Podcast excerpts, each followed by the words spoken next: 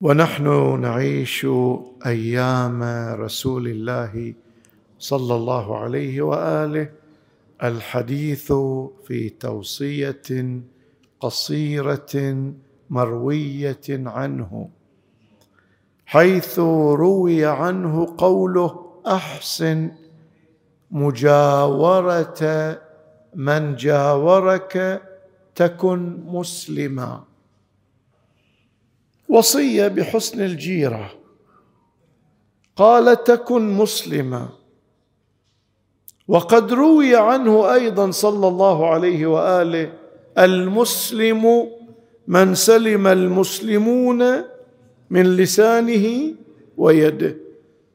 اذا الإسلام علامته أن يمنع الإنسان أذاه للغير لبقية المسلمين. فكيف بالجار؟ والجار حينما نفتح ملفات روايات المعصومين عن الجيرة ما زال جبرائيل يوصيني بالجار. ما زال يعني عملية تكرار. حتى ظننته والظان هو رسول الله صلى الله عليه وآله أنه سيورثه. يعني سيأتي الوحي بأن الجار كأبنائك كما أن أبناءك يرثونك جارك يرث. يعني كأن الجيره سترتقي لتكون نسبا من الدرجة الأولى. هذه توصية جبرائيل وجبرائيل تكلم عن الله إلى رسول الله صلى الله عليه وآله. أما أمير المؤمنين ففي وصيته الله الله في جيرانكم. فإنهم وصية رسول الله رسول وصية نبيكم. حتى ما زال يوصي بهم حتى ظننا إحنا المسلمين اللي نسمع النبي صلى الله عليه وآله أنه أي رسول الله سيورثهم. يعني كما كان جبرائيل يوصي ويوصي ويوصي رسول الله صلى الله عليه وآله أيضا النبي أخذ يوصي المسلمين الجار الجار الجار حتى ظن تلاميذه صحابته على رأسهم. علي بن أبي طالب أن رسول الله سيجعل من الجار يرث. حينما نسأل إمامنا الباقر عن حسن الجوار إمامنا الكاظم في الرواية لا يتكلم عن كف الأذى. حسن الجوار ليس أن تكف أذاك عن فقط في مستوى أعلى. أن تتحمل اذى الجار. التحمل هذا يحتاج لصبر أكبر. التحمل هو مصداق من مصاديق الآية ولا تستوي الحسنة ولا السيئة. ادفع بالتي هي أحسن فإذا الذي بينك وبينه عداوة كأنه ولي حميم. يعني هذه الطريقة من التعاطي مع المؤذي تحوله من عدو إلى إلى صديق حميم. يراد أن تطبق على الجار. فحسن الجوار أن تتقبل أذاه وتحسن إليه والإحسان حسنة تذهب بما في قلبيكما من من تحامل على الآخر. لأن الإحسان يولد إحسان. هذه توصية. ما هي الشكاوى اليوم؟ خلينا نضع النقاط على الحروف. ما هي شكاوى الجيران على الجيران؟ البعد الأول ما يرتبط بالستر عدة شكاوى. جارنا فتح له نافذة تطل على بيتنا. إن كلمة يقول بعد ما نسوي لنا تهوية كذا الحقيقة أن الإنسان راحته في بيته. إذا بعد صار بيته منكشف للآخرين ما يرتاح. هناك حلول يطرحها المهندسون.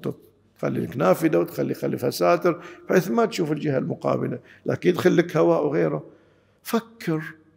إذا اضطريت إلى فتح نافذة أن لا يكون ما يؤذي الجار. قد يتكلم الجار وقد يمسك لسانه لكن في أذى.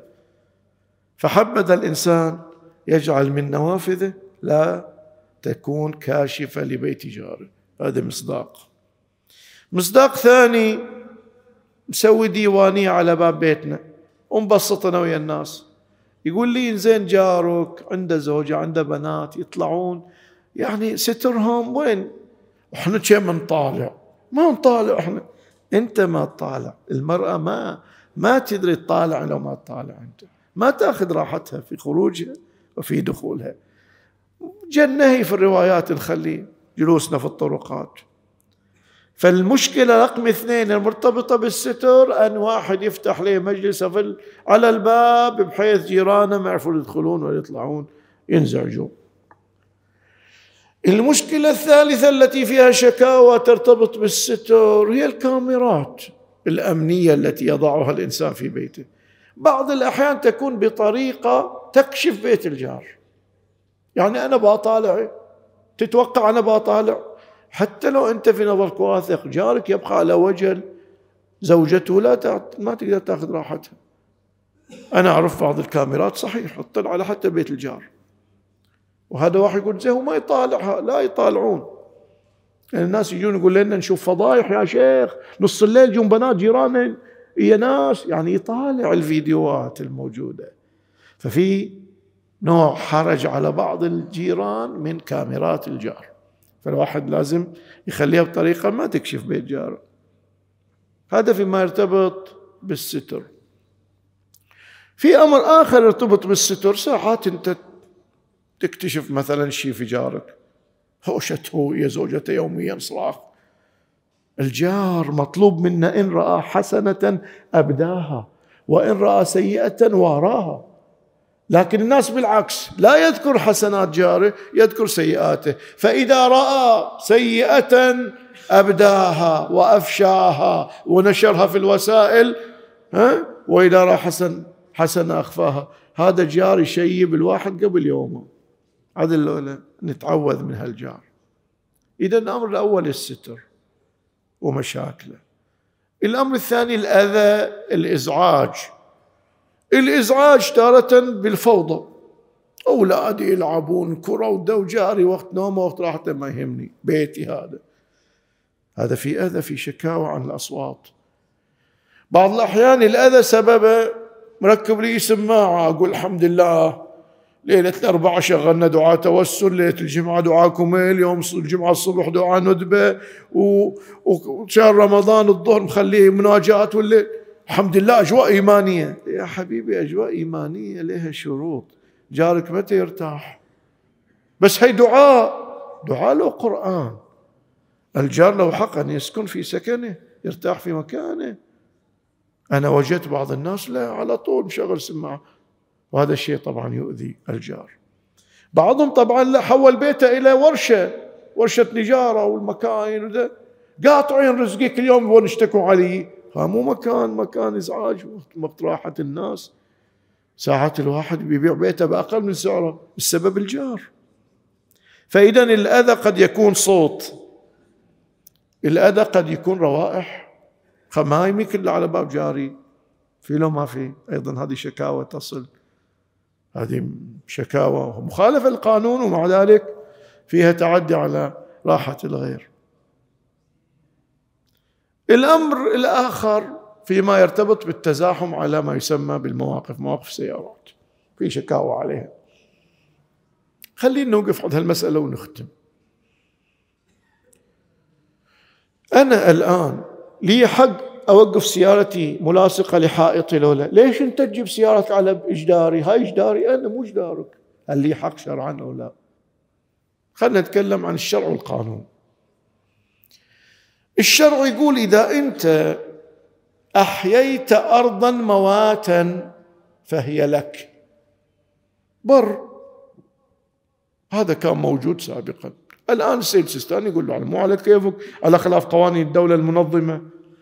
لكن نفترض قبل كان متاح للإنسان اللي يحيي أرض إليه. إذا أحييت أرضا فلي في أطرافها ما يسمى بحريم الدار.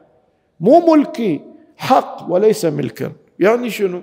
يعني مساحة أقدر لو برمي مطر برمي ثلج بهدم جداري شيء. عندي مجال مو لاصق فيه. يسمونه حريم الدار. هذا في الأرض الموات. أما الأرض المملوكة مثل واحد عنده مزرعة قام خططها وباع.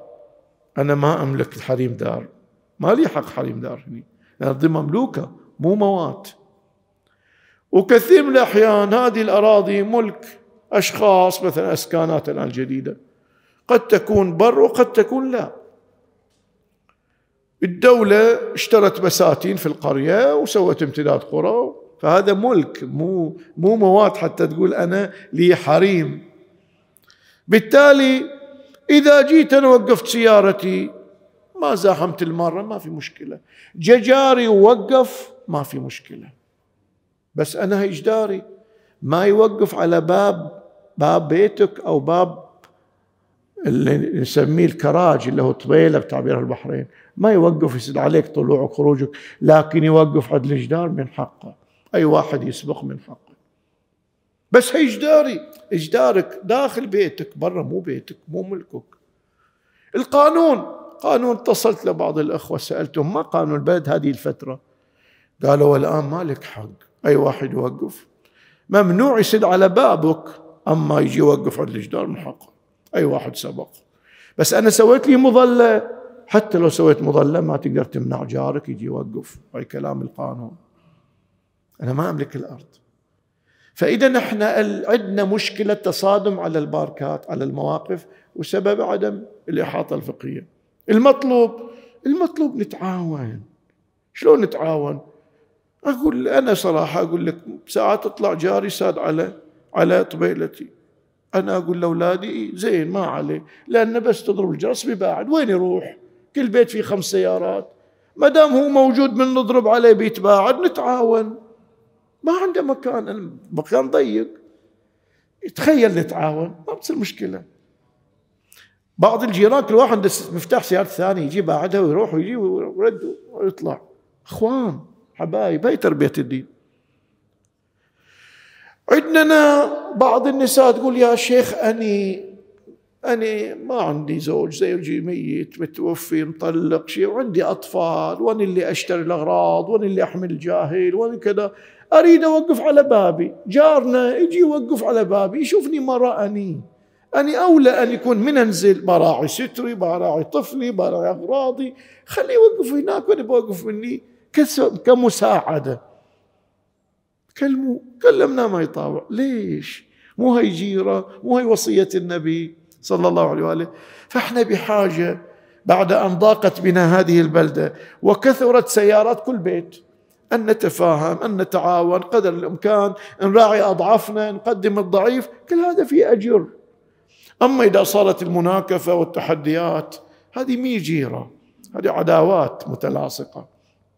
فنحتاج إلى أن ننظر إلى أن النبي صلى الله عليه وآله أكثر وصيته في الجار. أكثر. حتى عبر أمير المؤمنين قالوا فإنهم وصية نبيكم. هذا التعبير ما جاء في أي مكان جاء هنا فتخيل واحد يقول له ترى النبي صلى الله عليه وآله مطرشني إلك. كم مرة يوصيك على جارك؟ النبي مطرشنك. إيه طرشنا لما قال للأمة كل الأمة إذا نحن كل واحد يبلغ للثاني. فالنبي خاطبك وخاطبني خاطب كل جار الله الله في هذا أنا أوصيك بخير تساعد وياه. فنحتاج أن نغلق ملف التنازع بين الجيران سواء كان على ستر أو على أذى وإزعاج أو على مواقف. والحمد لله رب العالمين وصل اللهم على محمد وآله الطاهرين.